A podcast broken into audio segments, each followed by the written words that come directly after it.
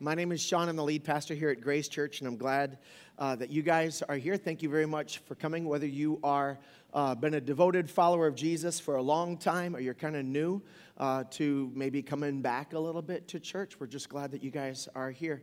Uh, how many of you guys uh, are aware that this summer is the Olympics? Raise your hand if you knew that this summer is the Olympics. Uh, who forgot about it until I just now mentioned it? All right, that, we're about half and half. All right, all right. The Olympics are supposed to happen on the even numbered years. Um, this was supposed to happen last year, uh, but COVID kind of screwed up everything in the whole wide world. Um, how many guys knew that the um, uh, Olympics were always on an even numbered year? Who, who, knew that also? Who, did, who doesn't care? I, I just don't care. All right, just check. All right. Uh, the, the, Olympics always make me think of my uh, grandfather uh, who never played in the Olympics. That's uh, like I, said that like I was building up to, and he won silver in I don't know whatever. But uh, no, and, and this is actually a much sadder story because it was the summer that he died in 1984, which was a long time ago. Uh, I was just a child, a baby um, of 14. But anyway, um, he, he he lived in Michigan. We lived in Florida, and uh, they told us that he's only got a couple of weeks left. So uh, my dad took off uh, from, from work, and I think he had prepared to take up a couple of months if that's what it took, but it was only four weeks. And we, we, drove, up, we drove up to Detroit, and we, we were in the hospital every single day. And my grandfather loved the Olympics. So every single time we walked into the, the uh, hospital room, almost said hotel room, but uh, every time we went into the hospital room, the Olympics were on and he was watching it. And he was, he, we, we talked about that, that that summer. So every time, you know, the Olympics come around, it makes me remember uh, my, my grandfather. Uh, what you might not know is that the Olympics existed before uh, the New Testament was written. And uh, the Apostle Paul actually references uh, the games. Uh, they didn't call them the, the Apostle Paul doesn't call them the Olympics, um, but he talks about the, the race that we run, and what he was referencing as a Roman citizen uh, was that tradition of, of the games. And um, so he, he uses the Olympics as a metaphor uh, for what it looks like for us to live out our faith.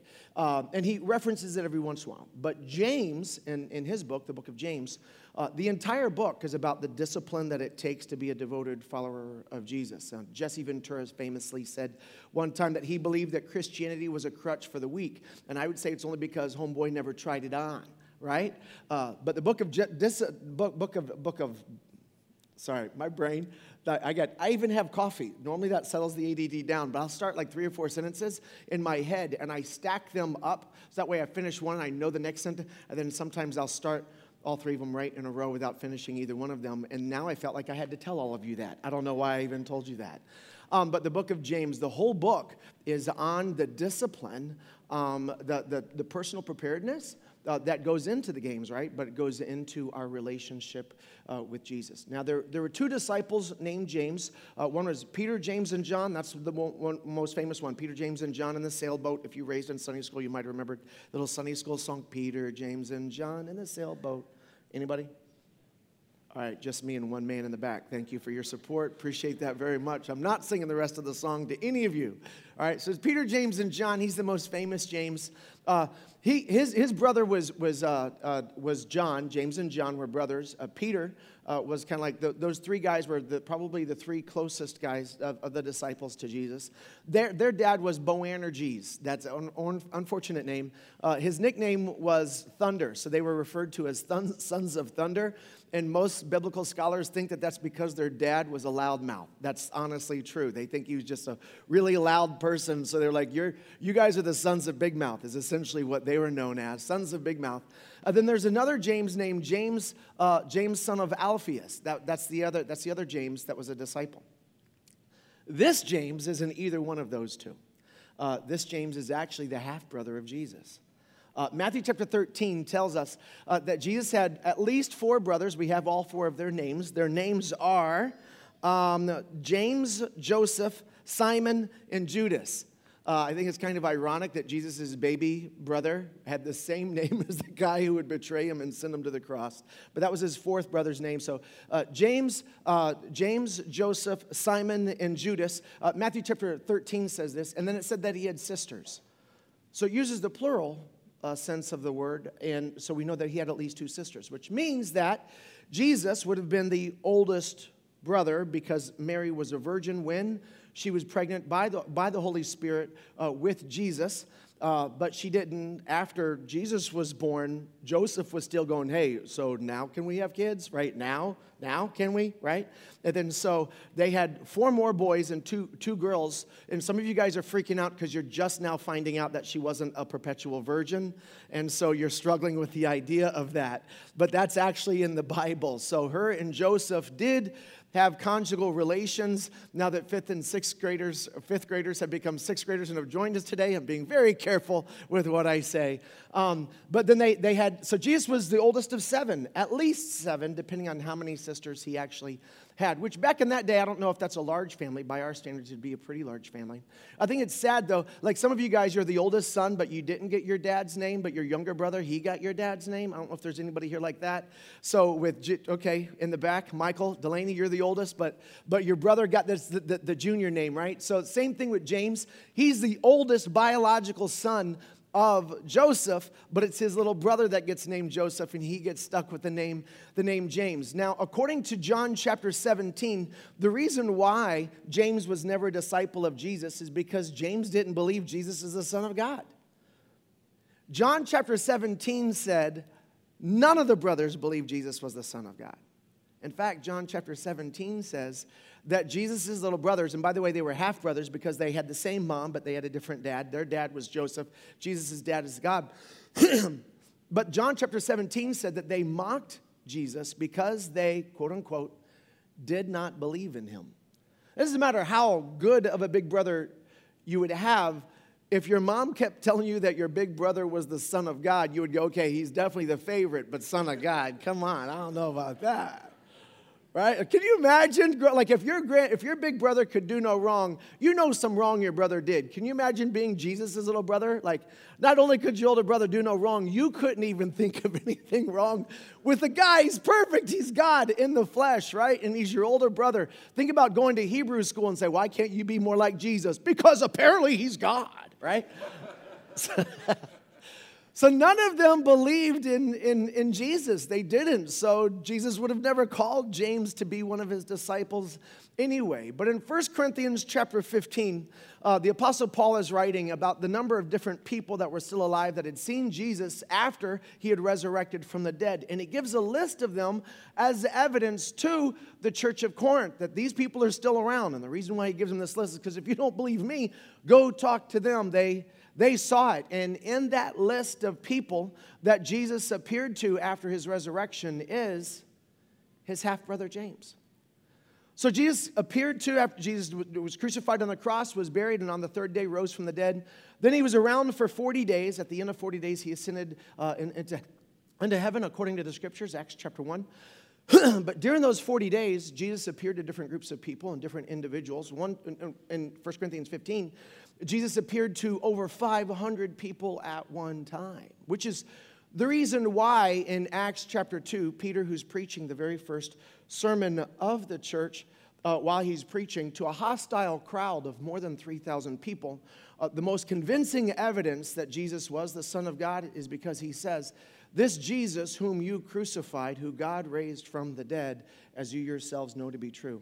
They didn't argue that point because they had either seen Jesus during those 40, 40 days or they knew someone who had. And that was so compelling that 3,000 critics instantly become a devoted follower of Jesus. It's one of the reasons why I, as a skeptic in my 20s, came to the conclusion that Jesus really did raise from the dead, is because of how fast Christianity spread during the lifetime of eyewitnesses who could have disproven it if it wasn't true.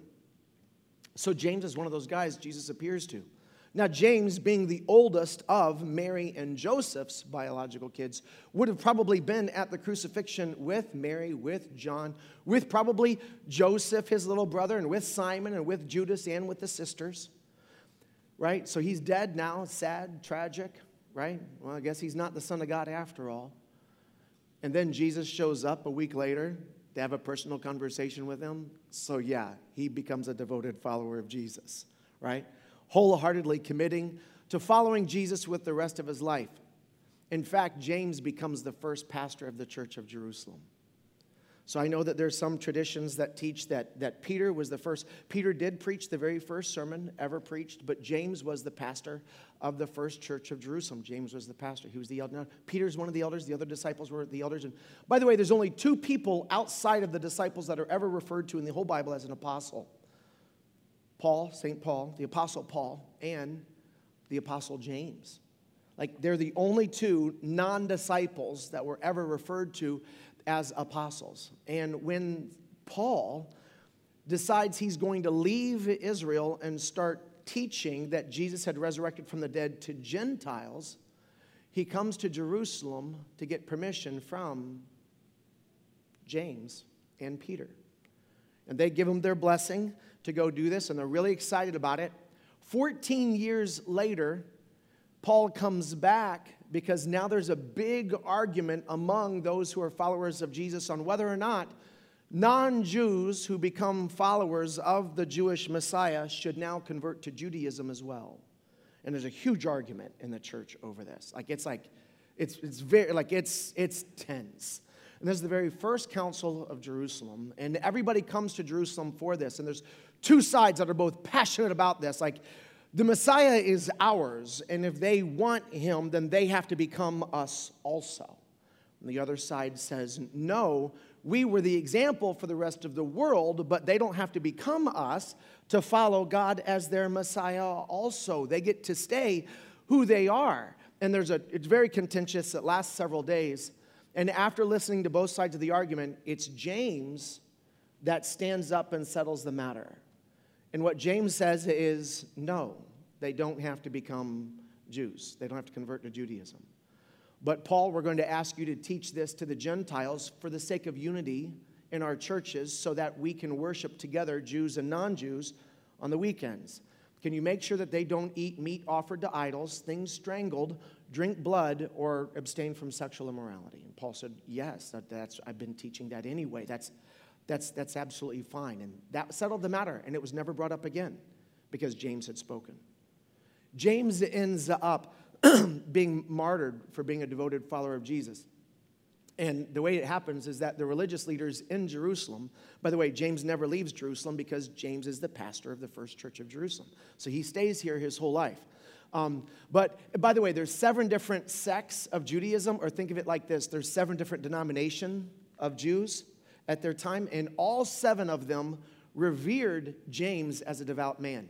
He's actually referred uh, as, by one of the historians as camel knees uh, because of how often he was found in the temple, morning, noon, and night, praying for the Jewish people to, con- to turn from their sin and begin following Jesus. He spent so much time on his knees that he developed calluses on his knees that were visibly noticeable, and that's how he became known as, as Old Camel Knees. I'm sure they didn't call him that to his face. Uh, what they called him to his face was James the Just. So, uh, uh, some of the religious leaders were beginning to become devoted followers of Jesus. So, the Pharisees called James the Just up to the summit of the temple and said, James, who everybody respected, maybe in their mind they're remembering that he didn't believe in Jesus because they said, We know that Jesus is dead. So, please tell the crowd what you know about Jesus the crucified. And what he said is, uh, what he said is, is, is uh, it's in my notes. Here's what he said. Why do you ask me about Jesus? So he's standing on the summit of the temple. Why do you ask me about Jesus? He now sits in heaven at the right hand of God and will return on the clouds of heaven. The religious leader closest to him pushed him off the roof when he said that. He falls all the way to the ground, does not die. He pushes himself up off the pavement, and then the, the guy up top tells everybody to stone him. Now, everybody picks up rocks to stone him on the penalty of going to hell if they don't do what he says, right? So they all start throwing rocks at him and to stone him to death. And while James is being pelted with rocks, having fallen off the summit of the temple, uh, he starts praying the same thing Jesus prayed on the cross Father, forgive them, for they don't know what they do. One of the other religious leaders says, Stop! Can't you hear that he's actually praying for us? And like this, this moment where everybody's like, What are we doing, right? And so nobody's throwing any rocks. And in the silence of that moment, a launderer, a launderer, by the way, this is from two different historians outside of the Bible. A launderer, you know, they have those bats that, that beat the, the rugs and stuff when they're, when they're cleaning those. You guys know what I'm talking about? A launderer comes out from the cl- crowd uh, with one of those bats and just smacks James right up the head and kills him in one blow. That's how he dies. That's the end of the sermon. Let's be dismissed in prayer. Just kidding. James wrote one letter to the church. It's it. One. He's the biggest advocate for the Gentiles to be included in the faith. In this letter doesn't mention Gentiles at all, which gives evidence for the fact that this is probably written before the apostle Paul came to get permission to go tell non-Jews how to follow Jesus. Right? Like it would have been one of the earliest ones because it's never never never mentioned. He mentions social justice more than anybody other than Jesus, defending the poor and the oppressed and the marginalized. This guy knows the thing Jesus always preached. He was just a skeptic, and now he's a fan, right?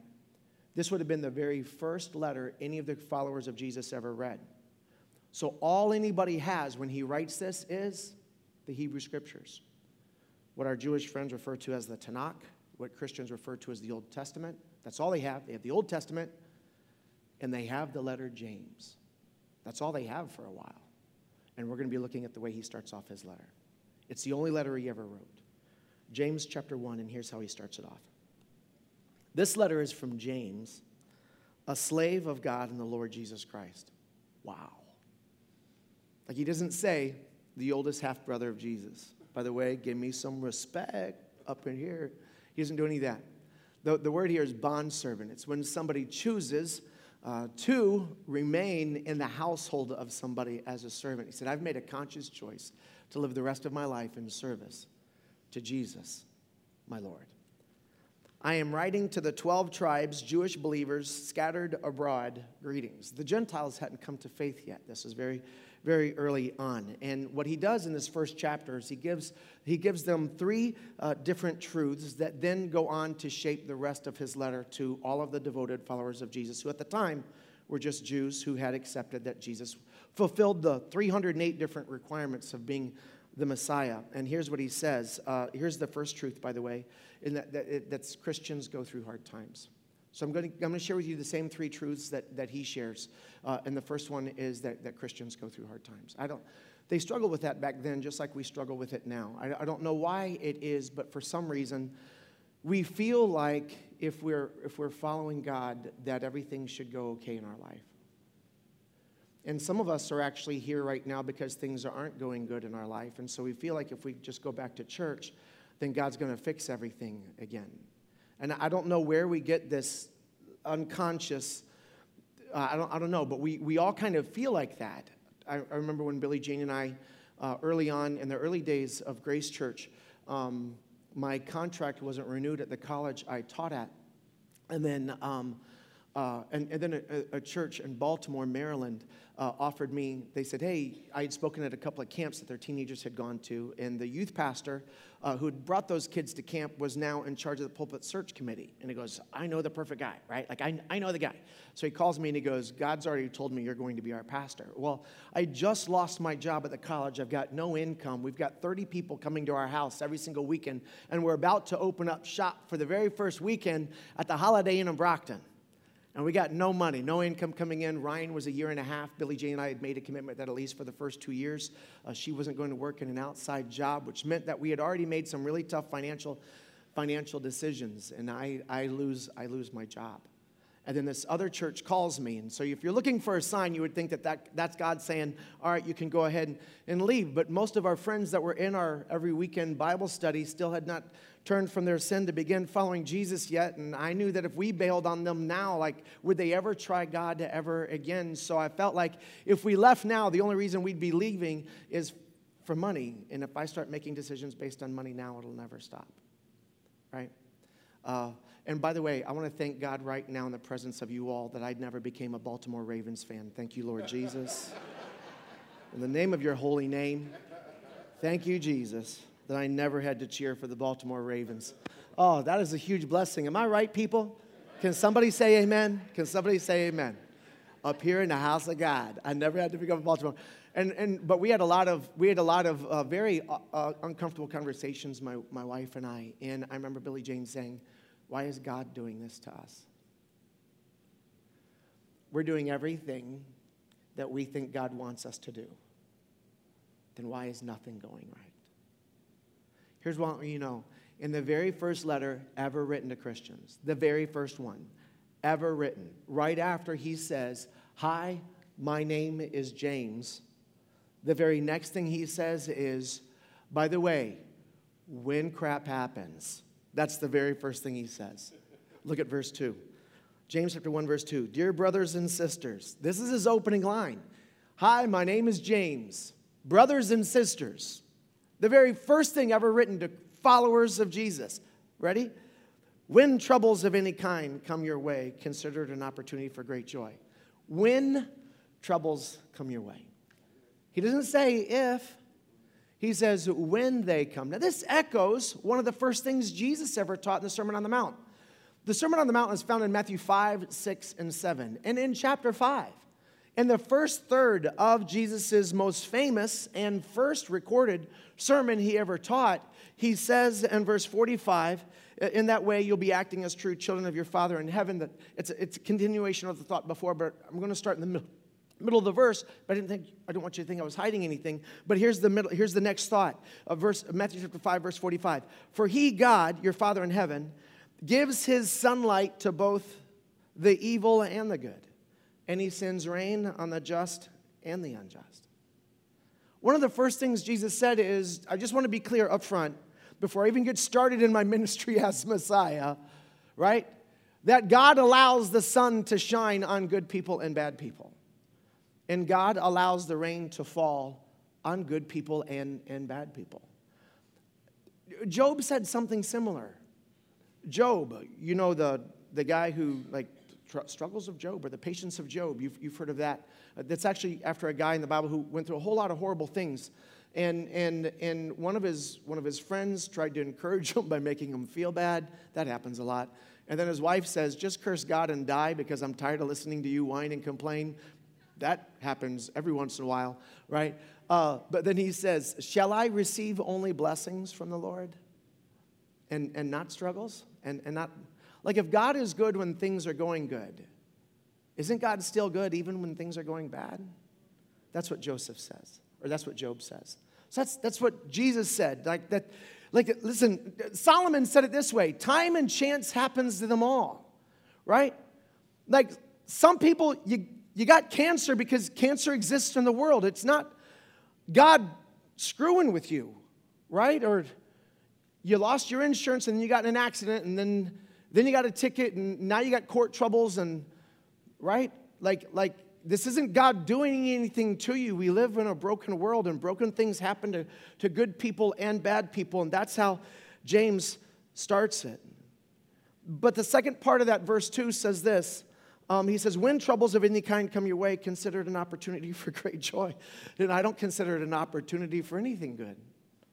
Every time struggles come, I consider it an opportunity, I, I don't know, for what? Um, it's just not an opportunity. Opportunity isn't the word I would crap fest. That's the word I would use to describe what I'm going through right now, right? Poop hitting a fan. That's how I would describe what's happening right now. I wouldn't consider this an opportunity for great joy. Now, it goes on to tell us why, but what he's acknowledging, though, is that our attitude going into this is going to be the most important thing to determine how we come out the other side of this. That's what he's telling us. He says, Consider this an opportunity. Your mental attitude toward your struggle determines what happens to you in your struggle, is a point that he's trying to make. And you don't even have to be a Christian to understand that. It's just the way that people are wired by God to work. And non Christians have also stumbled onto this. And I'm not saying Pat Riley isn't a Christian when I quote him in a second, but he did coach the Lakers for a long time, so I don't know if he loves God. Can I just put that out there? I don't know if anybody who likes the Lakers is on Team Jesus. Can I say that? and not be blasphemous? All right, so Pat Riley actually, he may be a Christian, I, I don't know, but here's what he said. He said, Great effort springs naturally from great attitude. It naturally comes from a great attitude. And so, what James says in the very first letter, the very first thing he says to any Christians is when crap happens, I want you to change the way you think about it. Uh, Zig Ziglar said this Your attitude, not your aptitude, determines your altitude. And it rhymes, so it must be true. Right? He says, Your attitude, not your skills and ability, determines how high you fly, is a point that he's trying to make. Do you remember when, when the psalmist said in Psalm 23? You, you've heard of Psalm 23 probably before. The Lord is my shepherd, I shall not want. He maketh me to lie down in green pastures. He restoreth my. Now, I'm not going to quote the whole thing for you, but mainly because I stopped right before I ran out of the words I had memorized. But in Psalm 23, he says this, and this is the famous part. He said, Even when I walk through the valley of the shadow of death, how many guys that sounds familiar? Amen. Even though I walk through the valley of the shadow of death, I will fear no evil. Why? For thou art with me. For you're with me. He said, changes my attitude. Why? Because I know that when I have to walk through the valley of the shadow of death, it doesn't mean you've walked away from me. And we feel that way. See, everybody wants to stay on the mountaintops all the time, but all of us are going to come off that mountaintop and we're about to walk into the, the valley of the shadow of death. And James is talking to us about the times when we walk into the valley of the shadow of death. And he says, every time you feel like you're about to walk through the valley of the shadow of death, I want you to consider this an opportunity, not a setback. It's an opportunity for great joy. That's what he says. God doesn't promise to keep us out of the valley of the shadow of death, by the way. God just promises to walk with us through the valley of the shadow of death. That is how we see opportunity and struggle when others see nothing but pain, is that we have somebody with us that others don't have with them. And then it gives us a very concrete reason why we should count it an opportunity for joy when we walk through the valley of the shadow of death. Verse 3, and this brings me to the second truth. The second truth is this Christians grow through hard times. The first truth is this Christians, all Christians, fall on hard times. The second truth is this Christians grow through hard times. Verse 3 says, For you know that when your faith is tested, when is my faith tested? My faith isn't tested when everything's going great, right? Your muscles don't grow when you never stretch them. I mean, truthfully, if I'm not mistaken, I mean, I'm not an expert on, on lifting weights, and I'm not surprising anybody with that revelation either, but there was a time when I did lift weights for a little bit, right? Just, a, just a minute or two. One of the things that I did learn is that when you lift weights, you tear your muscles. And it's in tearing the muscles that your muscles rebuild stronger than what they were before they were torn. Am I correct on that? McCormick, right? most jack dude in here? I, I, don't know. There's other jack dudes in here, but you guys know, right? But it's in tearing the muscle that the muscle becomes stronger. Yes or no? That's all he's saying happens to your faith. You want God to help you become a better Christian. All right. Now you have to walk through the valley of the shadow of death. Well, that's not what, not what I meant. Then you really don't want to grow. All Olympic athletes are torn down to be built back up. They are all pushed beyond what they thought their limits were so that they can grow their endurance. And then when their when their when their stamina is tested, their endurance grows and when their endurance grows, they become champions. That's all James is saying. Look at it. For you know that when your faith is tested, your endurance has a chance to grow. So let it grow. For when your endurance is fully developed, you will be perfect and complete, needing nothing. You want God to make you the person you were always intended to be. All of us have somehow in the back of our heart that, like, I, I, I want to be this guy that I was made to be, this girl that I was made to be, that God created me to be. And God created you to be that person. There's absolutely no doubt about it. But what you need to know is if you're going to become that person, you have to walk through the valley of the shadow of death, but you're going to have to walk through the valley of the shadow of death differently than the way other people walk through the valley of the shadow of death. You have to walk through it differently because on the other side of the valley of shadow of death, my endurance is tested and my endurance grows, and then I become complete, lacking nothing and spiritually mature. What God knew is by Billy Jane and I choosing not to go to Baltimore, we couldn't say that God forced us to stay here. So now we had no one to blame but us, right? And then by taking away our only source of income, and by the way, I went to real estate school and we flipped a house in Randolph, and so I'm scrambling, right? And my next move is as a full grown man with a master's degree, I'll deliver pizza. I ain't above providing for my family. Hello, am I right? You do what you got to do. If you got to mow grass as a grown man, you mow grass as a, as a grown man. You do whatever you got to do to take care of your responsibilities. But I remember this one time we had, um, we had, we had, um, our mortgage was due. And uh, we had no money in the bank. And uh, everything from Grace Church, like, was on our credit cards. like the money that we had in savings, it's all, it's all like, God, we're doing everything we think you want us to do, and you are not taking care of us right now. And our mortgage is due next week, and, and it's $2,000, and we ain't got nothing. Like, what? There's not enough grass I can cut with my little lawnmower to get $2,000 before next week. So I called a pastor down in Rhode Island, and I've mentioned this story before, but I called that guy down in Rhode Island, and I, because uh, other churches are helping us. Our sponsor church is, is in Cape Cod, and churches start churches. People reproduce people, churches reproduce churches. When somebody starts a church and it didn't come from another church, just so you know, that's where cults come from. Just stick that back in the back of your head. All right, so our church was started out of another church who had already done everything they could for us, uh, right? But we're about to open up at the Holiday Inn, and there's speakers and, and sound system and kids programs and, and mailers and movie nights and all different kinds of stuff that we were doing. And uh, oh, I met him, pastor of a large church. I'm like, oh man, if this church could help us, that would be amazing. That would be great, right? Like you go to your rich uncle when you're starting your business and you're like, invest in my business is a great idea. He said, I believe in you, but I'm not going to give you any money. And you're like, ah, I freaking hate you. Okay, you don't say that, but you think it. Um, because you don't say it because you're going to come back later and it doesn't matter. They might change their mind on your way home. I mean, you want to be nice to them. But anyway, so I meet this guy for lunch and I'm going to pay for lunch, but I got no money to pay for lunch. But I'm all right with this investment because he's got a big church and if their church helps us out, that's going to be amazing. And so we go to, I go to lunch with him down in Rhode Island, uh, Smithfield actually, and then, and then uh, he tells me at the end of lunch, he says, Sean, you know, our, our church is not in a place that we can, we, can, we can help you guys. And I'm like, but your church is in a place where you could help us guys, right? I got thinking that in my head. He says, so we're not going to partner with you. And I'm like, then what the frick am I doing here, right?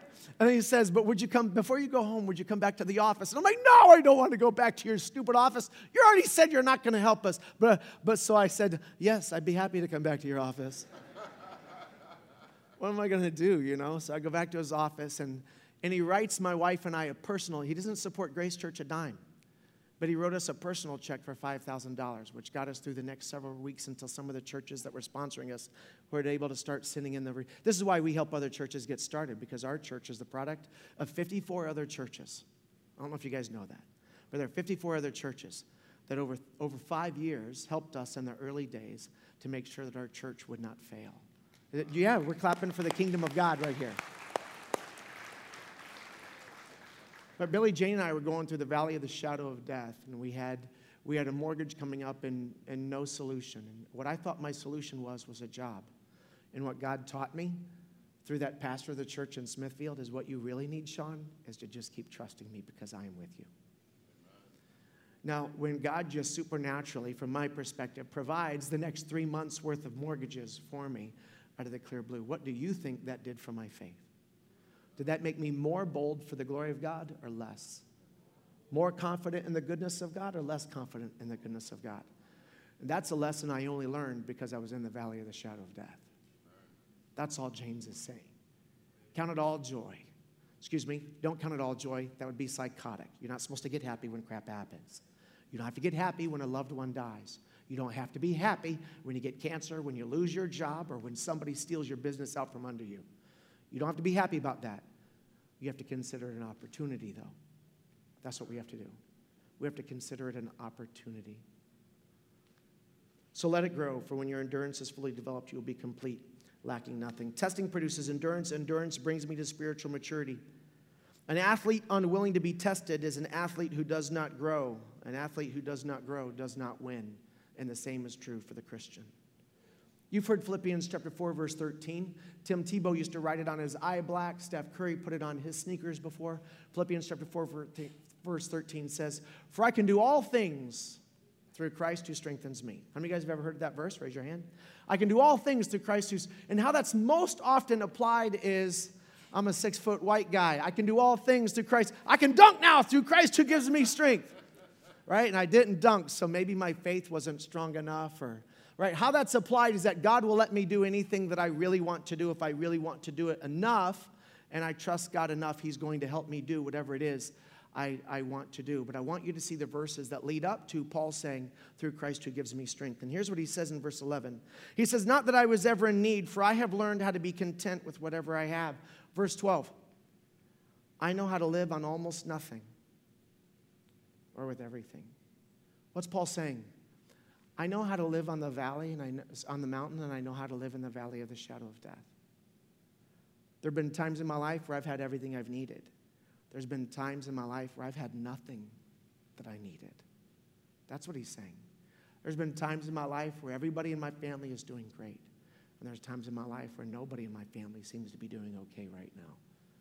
I've learned to live when it's great. I've learned to live when it's bad. I've learned the secret of living in every situation, whether it is with a full stomach or an empty stomach. Listen, man, if you legitimately don't know where your food, the rest of your food is coming from for today, your life did not turn out the way you wanted. By the way, God brought you to this church to solve that problem. Come see us before you go, and we'll buy your family groceries. But Paul's, he's saying, listen, the, the mountains or the valley of the shadow of death, I've learned the secret. What's the secret, Paul? Verse 13. For I can do anything, I can do everything. I can go through anything. Why? Because of Christ who gives me strength. That's what that verse means. That verse means that I can suffer a losing season because of Christ who gives me strength, not that I can win every game. That I can go through cancer, that I can go through the loss of a job, that I can go through my business being stolen. I can keep going. Why? Because Christ will give me strength to keep going. That's what we do. We keep walking through the valley of the shadow of death. And when you walk into the valley of the shadow of death, I think there's a moment in every one of our lives where we sit down because we're just shocked that this happened. Right? And depending on how severe the death is in that valley, it derails us for a minute. What Christ gives me the strength to do is to stand up in the valley of the shadow of death. And what Christ gives me the strength to do is to just keep putting one foot in front of the other until I get to the other side. That's what he does. How do I do this? By changing my attitude toward my circumstances, recognizing that it's an opportunity for me to grow into the person God always intended me to do, to be. But what if you can't see any good coming out of this? You ever gone through the valley of the shadow of death and you're like, well, I can't find anything good in this? That's Billy Jane saying, Why is God doing this to us? Why is God doing this to us? I don't know why it is, but whenever we go into the valley of the shadow of death, by the way, when we're on the mountaintop, it's because we were really good at our business. But when we go through the valley of the shadow of death, now it's God's, now it's God's problem. All right, like we're the ones who are the reason for our success, but God's the reason why we're not successful right now. I don't know why we do that. We take credit for all the good stuff and we put all the blame on God for all of the bad stuff. Verse 5 says this If you need wisdom, if you need to figure out what to do next, if you need wisdom, then this is in the same passage of Scripture. Count it all joy when you fall into your struggles, because the testing of your faith works out endurance. Endurance, when it's finished, gets you to the place of spiritual maturity. But if you can't figure out how that's going to happen, let Him ask, of, ask God. If you need wisdom, ask our generous God, and He will give it to you. He will not rebuke you for asking. God's not going to be upset if you look at Him and say, Why? Why? God can handle your why. You, you, there's no doubt that God's intimidated by or lack of faith. Like He knows exactly what's happening in your heart. I think He would prefer you to just open up to Him about it. It's okay for you to go to God and go, I don't know why you're doing this to me.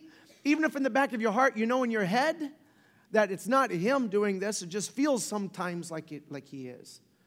He can handle your doubt. It's not like God up in heaven is going, oh, like if you don't even believe in Him, right? Or you're struggling, or whatever you're going, that the valley that you're in is causing you to doubt whether or not God even exists. I think it's okay for you to look at Him and tell Him that. Tell Him that. God up in heaven isn't getting mad that you're struggling with your faith or your belief that He is good. He's not mad at you for this. God up in heaven isn't freaking out because Joe doesn't believe he exists. I think God's fairly confident in his own identity. You're not going to rattle him. He's got big shoulders, he's God. So ask him, what do I need to do different? Our secret sauce is that God's given us the Holy Spirit who promises us to the answer. We go to God in our trouble, trusting Him to walk with us through our trouble, asking Him to grow us by our trouble. Where will we find the answer? The same place we always get the answers from God God's Word, God's people, and God's Spirit. When those three things are saying the same thing, bro, jump. There's water in the pool. That's a jump off the high dive if you're afraid. Doesn't matter. Anyway, somebody got that metaphor. That's how God always speaks to us. Just this past week, it was Thursday morning. Billy Jane and I were talking about something that's going on in my heart that I'm struggling with uh, to work through. And uh, yeah, so we're just talking about this and like, well, let's just do this. Let's just let's just just do that. This thing. See, I do have a filter. I'm not telling you the thing, right?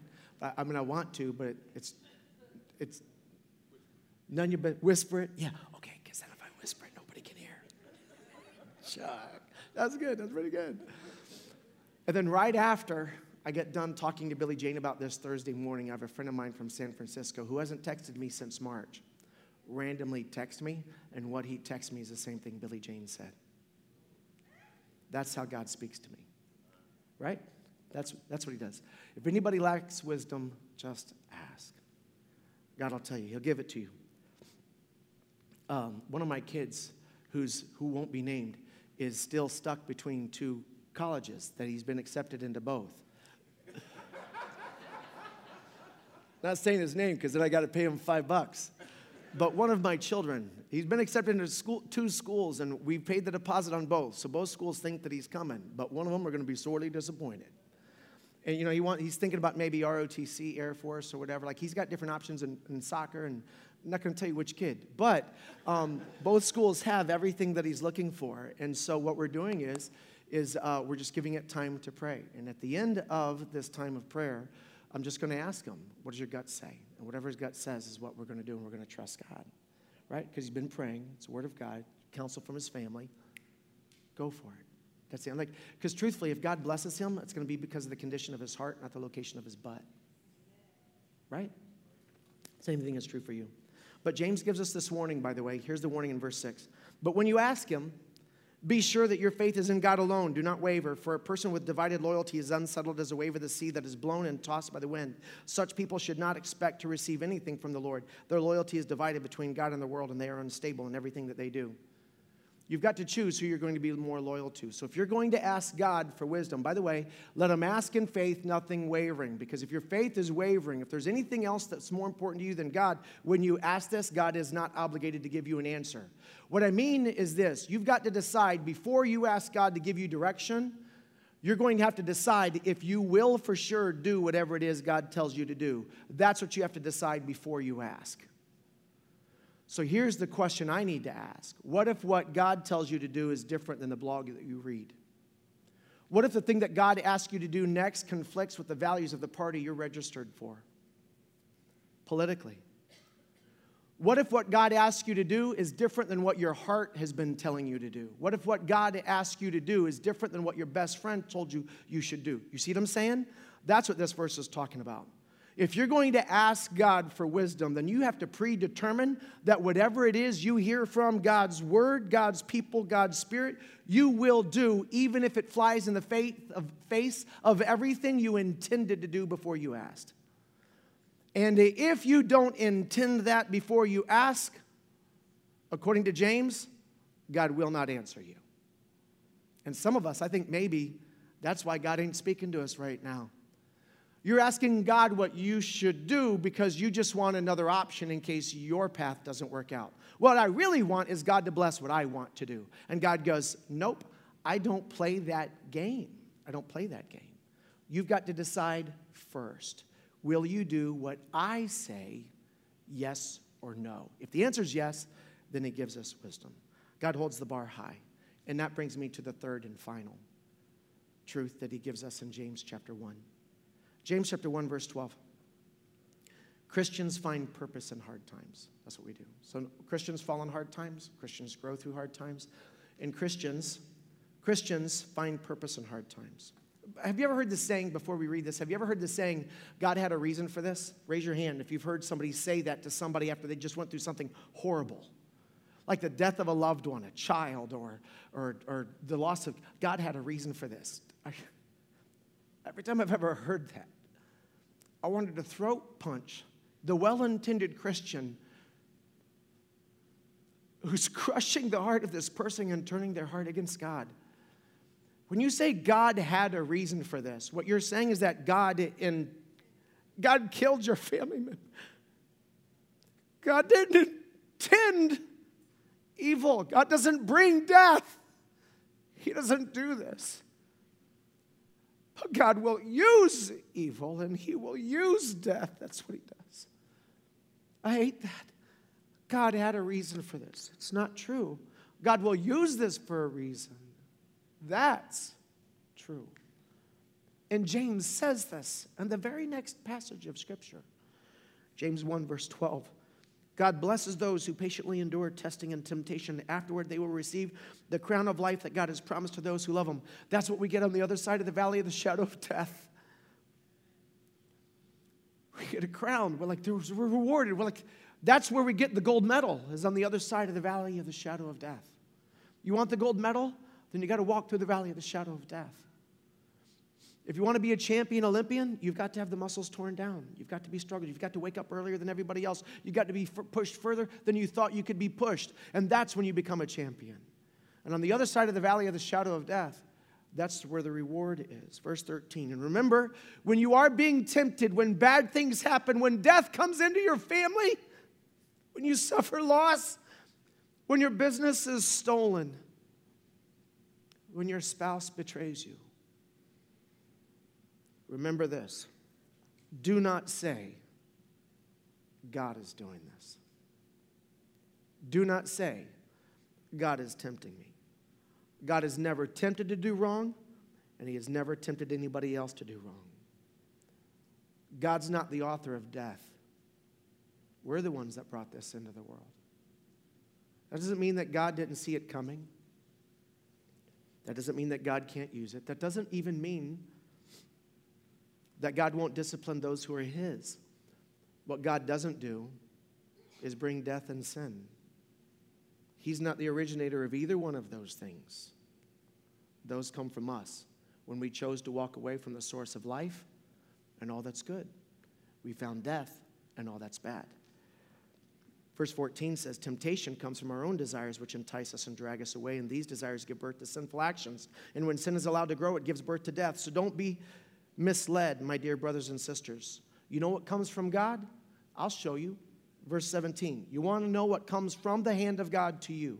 Here's what comes from God's hand to you whatever is good and perfect, that is a gift coming down to you from God our Father who created all the lights in the heavens, and he never changes. He never casts any shadow over you. He chose to give birth to us by giving us his true word, and we, out of all of creation, have become his prized possession.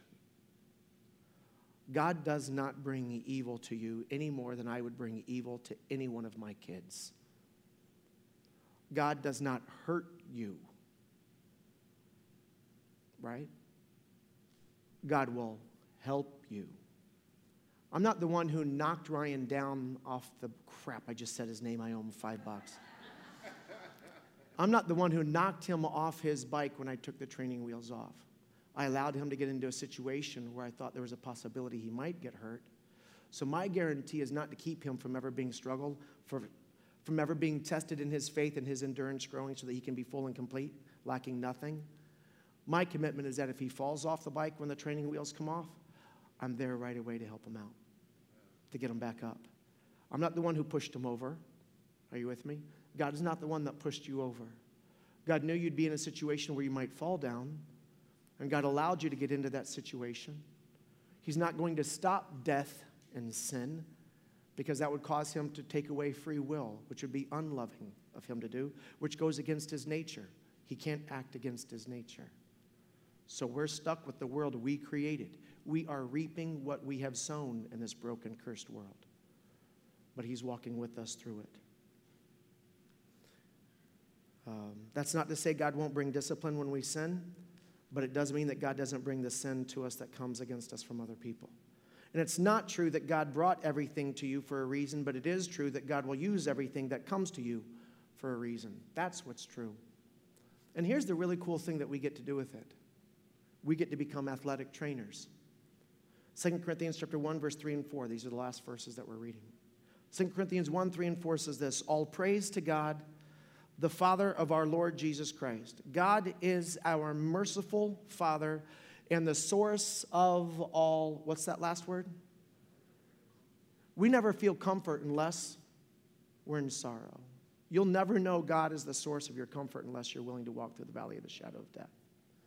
But when you walk through the valley of the shadow of death with a different attitude, you'll find that God is your comfort because I can do all things through Christ who gives me strength, right? And I find comfort that only comes from God.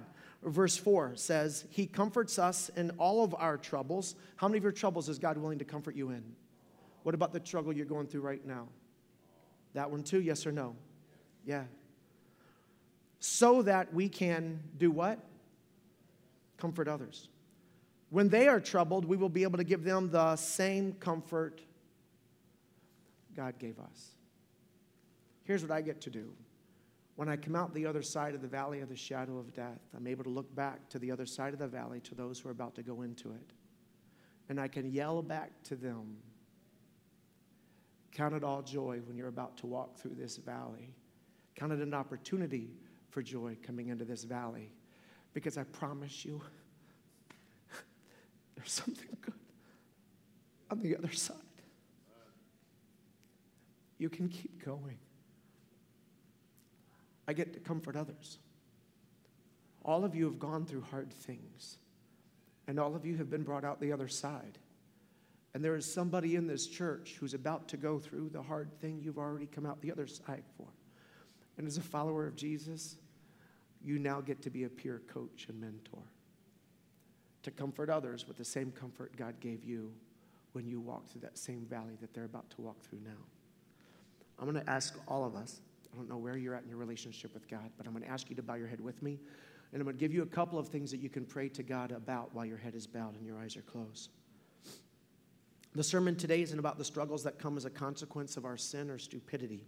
We're talking about the struggles we didn't bring on by the things that we've done and the struggles that come from the sins of others that we did not encourage.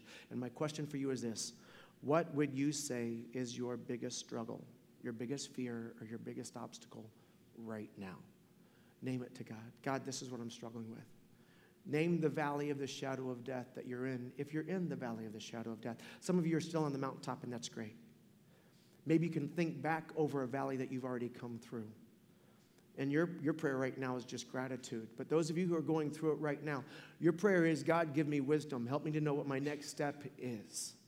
If any man lacks wisdom, let him ask of God, who gives to all men liberally and does not hold back. God, show me what I'm supposed to do next. If you're not a devoted follower of Jesus, can I just add that it might be possible that God's using this valley of the shadow of death to get your attention? And if that's what God's trying to do, I'm asking you, dear God in heaven, give him your attention. If you've been running from God and you're done with that, then your prayer is maybe you already believe in Jesus, that he died on the cross and rose from the dead, like James came to believe. Maybe you're already there, and so your prayer would be Jesus, I'm asking you to forgive me for all of my sin. I'm done running from you. I want to be caught by you. Take away my sin, forgive me for it. Save me from it. Help me to follow you with the rest of my life. I'm all in. You've got the rest of my heart the rest of my life. If you're a follower of Jesus, let me ask you how you're doing right now in the valley of the shadow of death. If you're a follower of Jesus, how have you responded to this? What has your attitude been, and do you think God would ask you to change it? If so, tell him you're willing for it to be changed. God, help me to trust you that this is an opportunity for something better on the other side of this. Can you make that your prayer? And if you've already come out the other side, how could God use this to be growing you? excuse me, are you open to the idea of, of, of sharing your struggle and your comfort with others who are still going through it? I'm asking you to step out of the crowd and to get involved. Put yourself in a place to meet other Christians in this church family because some of you guys are dying on the inside and you're going through something that you think is unique to you that nobody else in here has struggled with. And I'm telling you, somebody else is going through this. There's somebody else in this church that you need right now as a friend. And there's somebody else in this church that right now needs you as a friend. But if this church is just a show on the weekends for one hour, you'll never reach your potential.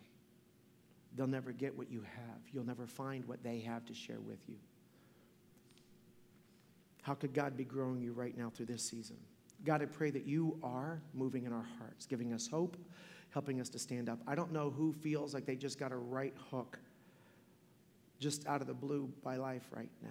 I don't know who's got a mortgage coming up next week and they've got no job. I don't know who's got court problems. I don't know who's in bad debt. I don't know who's in legal trouble. I don't know whose marriage is falling apart. I, I don't, I don't know. Uh, you, you, you do. And you brought them to this sermon for a reason. I pray, God, that you would encourage them, that they would look at this as an opportunity for joy. They don't have to be joyful about this, but this, they have to see this as an opportunity for joy on the other side of this. God, give them hope. Let them be surrounded by other people in our church family who've gone through it who can help them. God, those who are in the middle of it, I pray that they would look in the scriptures, that they would share their struggle with other Christians and ask for counsel, and that your Holy Spirit would confirm what's true in their heart.